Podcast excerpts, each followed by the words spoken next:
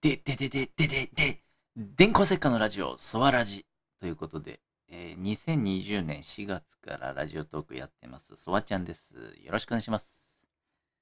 今日のお題、100万円あったらどうする？これね、100万円でしょ？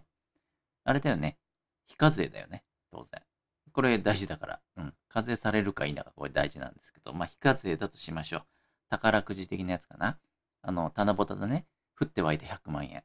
こんなんいわゆるあぶく銭じゃないですかね。バブルマネーですよ。こんなのね、あの、貯金したり、なんや、この有益な役に立つものを買うなんてね、しょもうない使い方しませんよ。江戸っ子ですからね、こっちとら。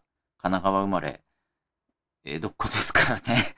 もうあの、酔い越しの金は持たないし、そんなあぶく銭なんて、もうあの、持ってらんないですよ。すぐ手放さなきゃ、そんなのね。悪戦身につかずってね、言います通りね、まあ悪戦じゃないんですけど、そういうのはパパッと使わなきゃいけないということで、せっかくだから、あの、ラジオトーク、ね、ラジオトークのみんなで使いたいなと思います。あの、高級焼肉店に、えー希望するラジオトーカーさんを全員連れて行って、えっ、と、みんなで飲み、食べ、散らかした挙句、えっ、と、なんかリムジンとか借りて、それであの、なんか東京観光とかしつつ、リムジンの中で、あの、コラボ収録とかね、ライブ配信とか、そういうなんか、やりたいな。